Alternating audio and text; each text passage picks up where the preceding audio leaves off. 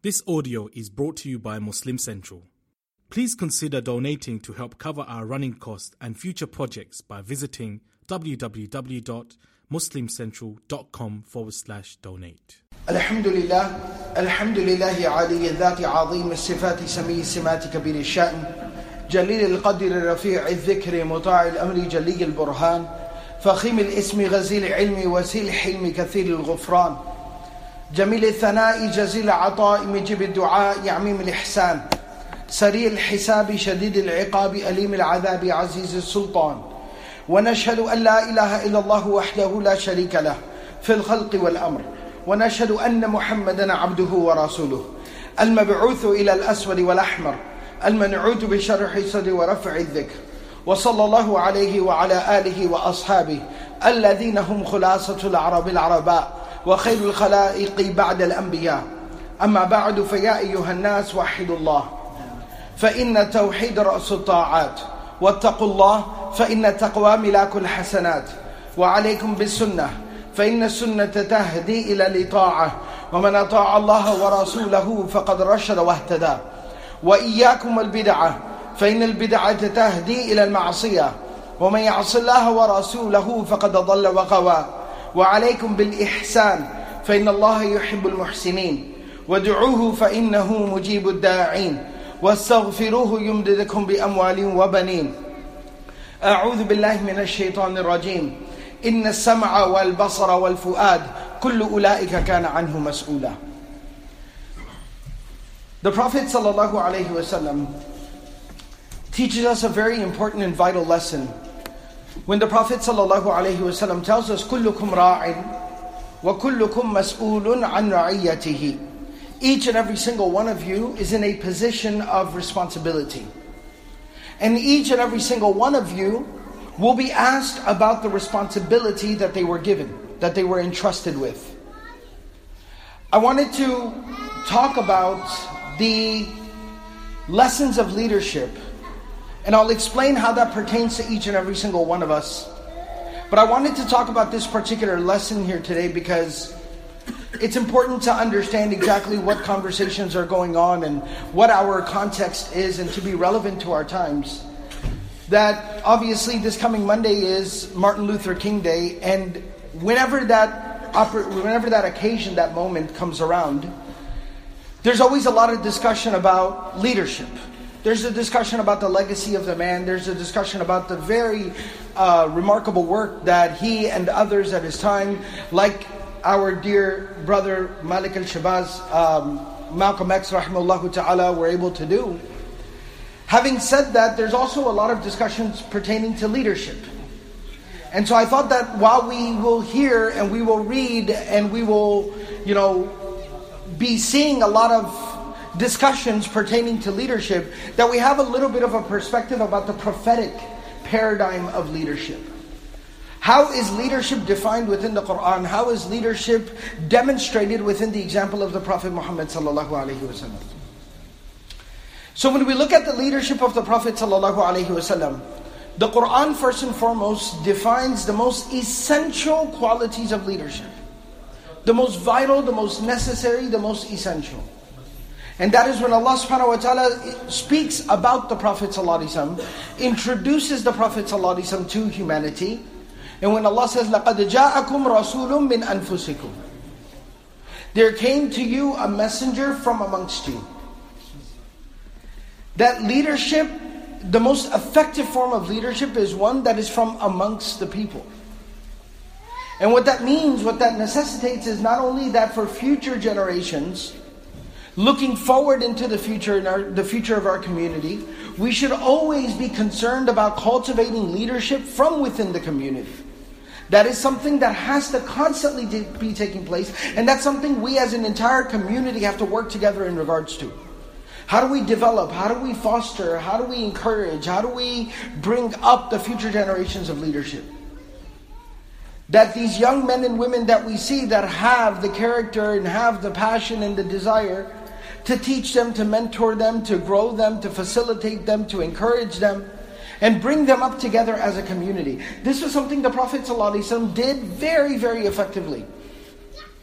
One of the remarkable things that is narrated in the Musnad of Bazzar, a very famous compilation of hadith. He mentions that at all times, particularly in during the era of Medina, there were always constantly 20 young people that were always around the Prophet ﷺ. 20 young men who were constantly around the Prophet ﷺ, learning from him, praying with him, eating with him, walking with him, talking with him. And the Prophet ﷺ invited these young men and he made them spend time with him to cultivate them. That's why it's no surprise that the next generation was in such good hands. When you had people like Mu'adh bin Jabal, when you had people like Abdullah bin Umar and Abdullah bin Abbas and Abdullah bin Amr bin Al-As, Anas ibn Malik, and the list goes on and on. When you had these people, this is why the next generation of Muslims that came along, and while the Sahaba are always superior and they always have their virtue that is written in stone, but the Sahaba themselves would say, when sometimes somebody would come to with a question about the Quran to Abdullah bin Abbas, he would send them to the, his own student, Dhahak. Go and ask him. Abdullah bin Umar radiallahu ta'ala anhuma, someone asked him a question of the seerah, and he pointed to Muhammad ibn Ishaq, and he said that we were there, but he knows it better. We were there, but he knows it better. That's why Islam grew and flourished so remarkably in the next generation. That till today, most of our scholarly heritage goes back to that particular generation. The answers to our questions, the wisdoms embedded within the Quran and the life of the Prophet ﷺ, still we refer back to that generation. The Prophet ﷺ understood this was a task. So that narration I mentioned of Bazzar where he constantly had 20 young people around him all the time, learning constantly, developing them, mentoring them, training them. And then on top of that, you had the Prophet ﷺ who took someone like Mu'adh bin Jabal radiallahu ta'ala anhu under his wing and started teaching him from very early on. So much so that even before the Prophet ﷺ departed from this world, before he passed away, he was able to trust. He then encouraged Mu'adh he sent him to start leading prayer for the people of Banu Salama, who were right on the edge, on the outskirts of the city of Medina. They needed their own salah for Fajr and Isha because they weren't able to make it into the masjid of the Prophet ﷺ. There were many people. There was Abu Bakr and Umar, Uthman, Ali, radiallahu ta'ala anhum ajma'in. There were many people, but the Prophet ﷺ sent Mu'adh bin Jabal, a young 20-something year old man who had been learning from the Prophet ﷺ for the last five, six, seven years. He sent him to go start leading prayers for them. And guess what? Mu'adh bin Jabal messed up. He made a mistake. As everybody does when they're learning how to do things. They come to the Prophet ﷺ and they say he prolongs the prayer. He makes it too long. We come in late at night from the fields, and then he starts leading these long prayers, and it becomes very difficult. One man came to the Prophet ﷺ and said, I started skipping the congregational prayer because he takes too long.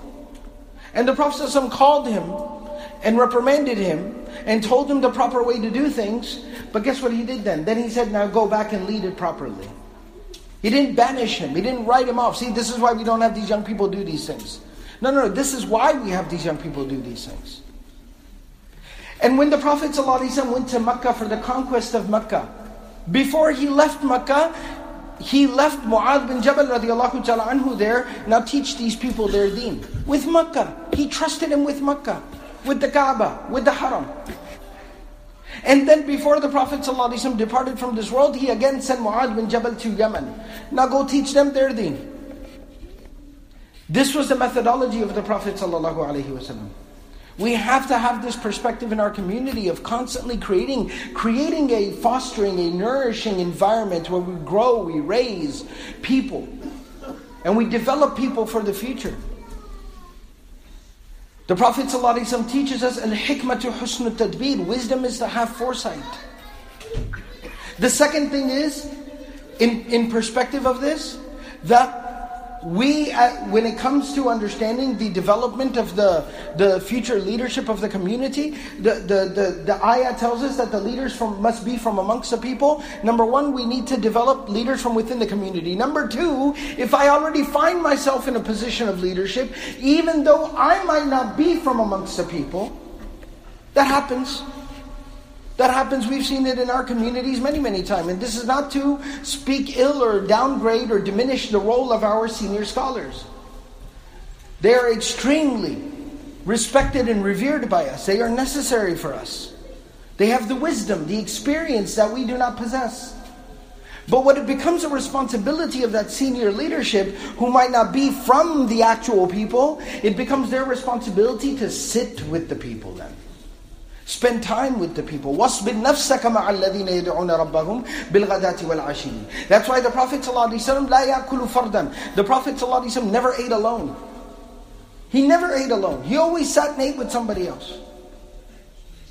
He would sit with the people, the Medina, the Ansar. The Prophet ﷺ was not from Medina. But by the end of his life, you wouldn't be able to tell that if you came to Medina for the very first time, you wouldn't be able to tell that he wasn't a Medinan. Because of his relationship with the Medinan people. When he told the Medinan people that if all of humanity went one way and the, the Ansar of Medina went the other way, I'd go with the Ansar. When he told the Medinan people, the Ansar, the Sahaba, he told them that today let everyone take things home today and you take home the Messenger of Allah. He was born in Makkah, but he passed away in Medina.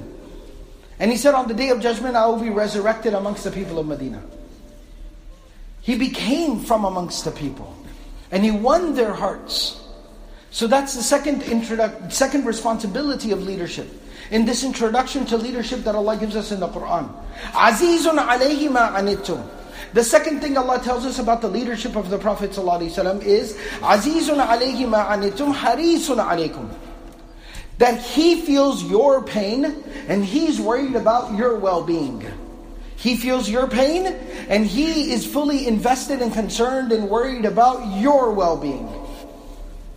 That level of empathy, that level of care and consideration, selflessness. It is not just to care about somebody, but it is to care about somebody while caring less about yourself, which is in one word we call it empathy to feel somebody else's pain, to cry with people, to sit with people, to laugh with people, to share in their joy and their happiness, but also their sadness and their sorrow. To care more about people than you even care about yourself. That's that empathy of the Prophet ﷺ. After the battle of Uhud ends, the Prophet ﷺ suffered so much on the day of Uhud. He himself was brutally injured. His face was bleeding. His lip was busted. His teeth were broken and cracked. His cousin was murdered, killed. His uncle was not only martyred, killed, but he was mutilated. His body was torn apart afterwards. He had to break the news to his aunt about her little brother that this is what they, what's happened to him. And the Prophet ﷺ was struggling so much. The Sahaba say that when he looked at the body of Hamza, his uncle, there was so much pain that he felt that we could physically hear his chest like grinding. Mm. So much pain and difficulty he felt. Now think about somebody in that much pain, in that much suffering, in that moment, just having buried 70 of his own companions, his friends, his students, the people he had worked on. And amidst all of that, while he's dealing with all of this, he looks across the room and he sees Jabir. Jabir is a young man, 20 something years old. And his father was killed in Uhud. And Jabir was very close to his father. And he was heartbroken at the loss of his father. And Jabir had seven younger sisters. And overnight, literally, he became a father to seven little girls. Because his father said, if anything happens to me, they're your responsibility. So this 20 year old man goes from losing his father, his best friend, his mentor, and then inheriting basically the responsibility of seven children, seven minors. Can you imagine? He's standing there just dazed, tears streaming down his face, just dazed. Where, what do I even do? Where do I even begin? And the Prophet is in so much physical, emotional pain. And in the midst of all of this, he has the ability to look across the room, see Jabir's face, and say, Jabir needs me. Jabir needs a shoulder to cry on right now. And the Prophet immediately puts his own pain aside. And he walks across the room and he embraces Jabir. And Jabir cries on his shoulder. And he tells him, Don't worry, son, don't worry. Allah has honored your father. Since the moment he found the battlefield, Allah sent angels to spread their wings over his body so the sun would not touch his body.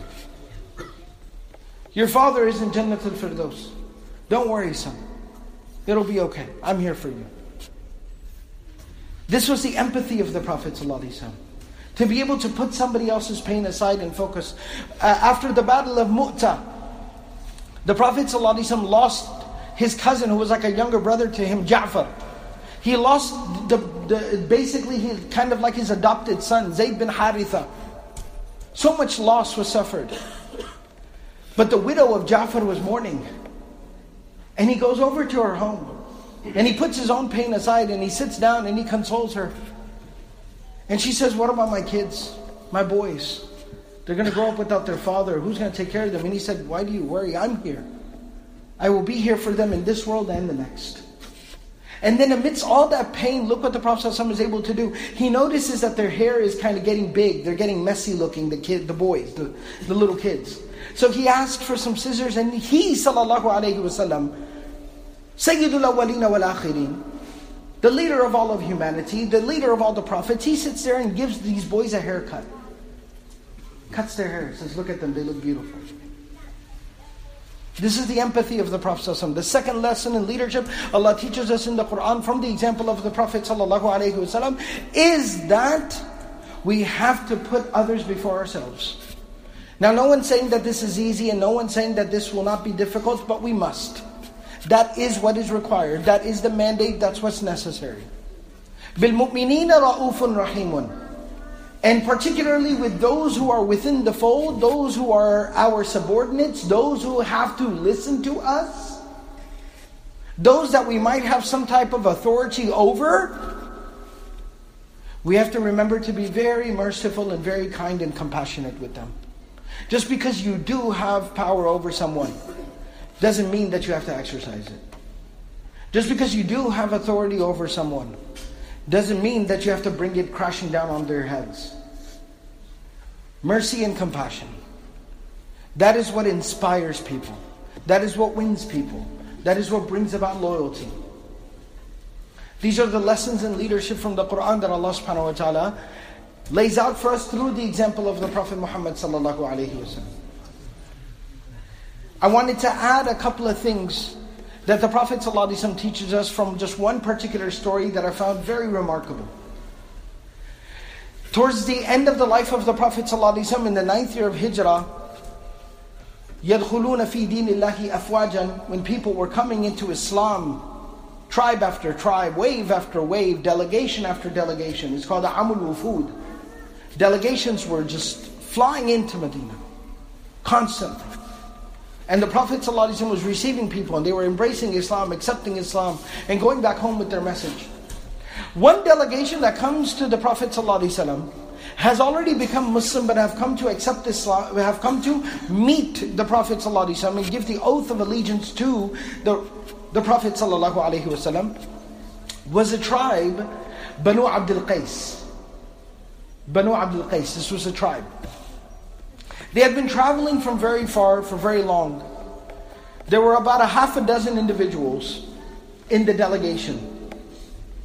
When they arrived there in Medina, they were so anxious and so excited to see the Prophet ﷺ that as soon as they arrive outside the masjid, they all just jump off their camels, their animals, leave them wherever they're out wandering about. They just jump off and they just run inside the masjid to see the Prophet ﷺ. I mean, imagine somebody just pulls up right out outside of here, leaves the car running, leaves the door open, and just walks right in. And the car's door open, running outside. Like that. Half a dozen of them. The leader of the tribe who was in the delegation, his name was Ashaj. Ashaj, he sees this, he says, This is not right, this is not appropriate. So he goes and he ties his camel up properly. He gets all their animals, ties them up properly. Then he removes all the valuables of their belongings, takes them off, you know, gathers them together. Then he realizes we've just come off the road, traveling for days and nights on end. So then he takes out a clean pair of clothes. He goes and he washes and cleans himself up and he puts on a nice clean pair of clothes.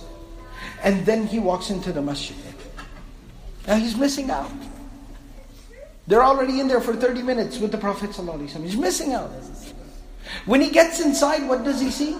He sees that the Prophet ﷺ is sitting there quietly, just looking down, just sitting there quietly, and the rest of the delegation just sitting around him quietly. The Prophet ﷺ, when they came in, he asked them, he said that, where's your leader? And they said, oh, I think he's outside just tying things up. The Prophet ﷺ said, then we shall wait for him. And he just sits there quietly. And when Ashaj walks in, the Prophet ﷺ says, Ahlan, welcome, welcome. And he makes room for him next to him. He says, Come sit here with me. He greets him and sits him down. And then the Prophet ﷺ then begins speaking and addressing the people. And the Prophet ﷺ at that time says something really remarkable. He says, Inna fika khaslataini. You have two qualities. Yuhibbuhum Allah. God loves these two qualities. Al-hilmu wal-anat. Literally translated, formally translated. If the brothers can kind of scoot in, let's make some room at the door, inshallah. Al-hilm often is translated as forbearance. But it just means like this very patient, wise approach to things. A very thoughtful approach. Al-anat refers to serenity, and calmness. You have just a lot of thoughtfulness. You are very thoughtful and deliberate in your action, and you are very calm and relaxed. And Allah loves these two qualities. And the Prophet ﷺ, he commented on what a remarkable leader he was. And this is why some of the hukama, some of the great scholars of the past have given us this piece of wisdom. They say, Sayyidul Qawmi Khadimuhum. The scholars say, Sayyidul Qawmi Khadimuhum. A true leader of the people is one who serves the people. A true leader serves his people. Doesn't bark orders at his people, but he serves his people. And I wanted to finally kind of wrap this all up because we're talking about leadership. And as I said in the very beginning, someone might be listening to this thinking, well, how does this relate to me at all? I'm not in a position of leadership. I'm not in political office. I'm not the president of the board. I'm not the imam of my community. I'm, etc., etc. I'm not in a position of leadership. What does this have to do with me? Aside from maybe being able to just gauge everyone else's leadership qualities. What does this have to do with me? The, remember the hadith of the Prophet ﷺ I started with. Kullukum ra'in. No, no, no, no. Everyone is a leader in some capacity or another. We just don't think about it. We don't realize it. If you are a father, you are in a position of leadership within your home, your children. If you are a mother, you are in a position of leadership with your children. You have to raise your children. You have to teach your children. You have to guide them, mentor them, teach them. If you are even an older sibling, you're in a position of leadership for your younger siblings. If you are a little bit more senior amongst some family members, you're in a position of leadership. If you're more senior amongst a group of friends, you're in a position of leadership. If you're a teacher in a classroom, you're in a remarkable position of leadership. And the list goes on and on. It's just a matter of us understanding that. And what we are witnessing in the world right now, we are witnessing a crisis of leadership. We, we very well know about the crisis of leadership that we are witnessing on the political landscape right now. It's tragic. Day by day it unfolds. And so I wanted to end and conclude here, though, with a little thought and a reflection. There's a qawl that is attributed to Al-Hasan al-Basri rahimahullah ta'ala. Al-Hasan al-Basri, the great student of the Sahaba, the Tabi'i, he has commented something. He says, very famous quote, many people are familiar with it. He says, "Ummalukum a'malukum." The people who govern you are a direct result, reflection, consequence of your deeds. The people who govern over you are a direct result of your deeds. They are a reflection of your actions. And that's why he goes on to say, he goes on to explain and he goes on to كَمَا تَكُونُوا يُوَلَّى عَلَيْكُمْ As you will be, you shall be governed. As you will be, you will be governed. And this is the, the, the, the connection I wanted everyone to make at the end. If at the greatest levels, at the biggest levels, at the highest levels, if that leadership is reflective of us, that leadership at the highest levels is oftentimes reflective of how we handle our positions and responsibilities of leadership at the micro level. When we, when I, when you, when all of us are not handling our responsibilities at home properly, in our social circles, in our extended families, in our communities, when we're not handling our responsibilities properly, that does have a spiritually negative impact and effect. Where we see a breakdown in the system all the way up to the top. And Imam Malik rahimahullah ta'ala told us, taught us, لا يصلح آخر هذه الأمة إلا بما صلح أولها. That the end of this ummah, no matter how much later we're talking about, 1400 years later, the way that the humanity, the ummah will be rectified, will be corrected, is in the same way it was corrected the first time around. And that's going to have to start with each and every single one of us. And whatever impact we're able to have. بارك الله لنا ولكم في القرآن العظيم ونفعني وإياكم بالآيات والذكر الحكيم أستغفر الله لي ولكم ولسائر المسلمين فاستغفروه إنه هو الغفور الرحيم